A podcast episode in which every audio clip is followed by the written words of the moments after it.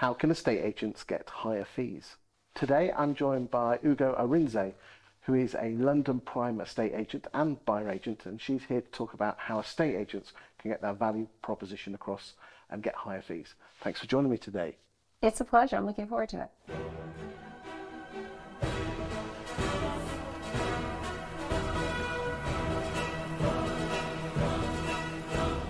I think the value proposition comes in as in whole, the estate sellers particularly are focused on choosing agents based on the price, the valuation, right?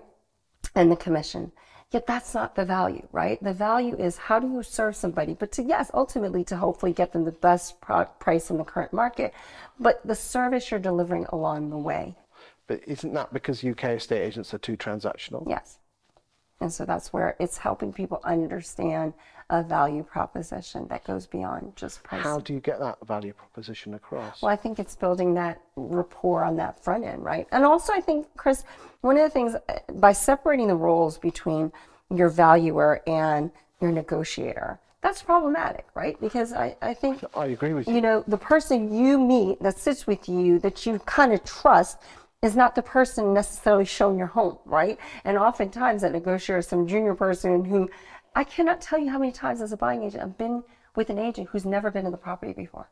How is that possible? How do you assume, you know, any confidence in me as a buyer if you've never the, in the property before? So that's where again that self-employed becomes that singular person from start to finish. But if you can help people see the value, our marketing, we get very excited about that, right? How do you get your home to stand out? I do. I attend our photo shoots.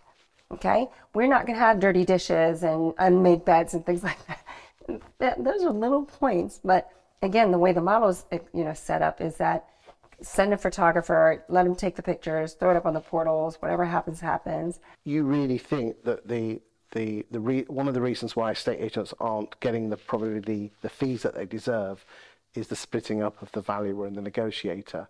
That's part of it. Yeah. What and else? I think also, I think just sellers appreciating that there's a service to um, what you offer. So I think they just think you're kind of a note taker and throw it up there. And if I get an offer, you come back and give me that. Like there's value in negotiating on their behalf, right? So again, that surely that whether that's the value or negotiator, but you think it should be the one person. It's your job to put that value proposition across to show that you're worth the money. Correct. Fantastic. Thank you for your time today. Thank you so much.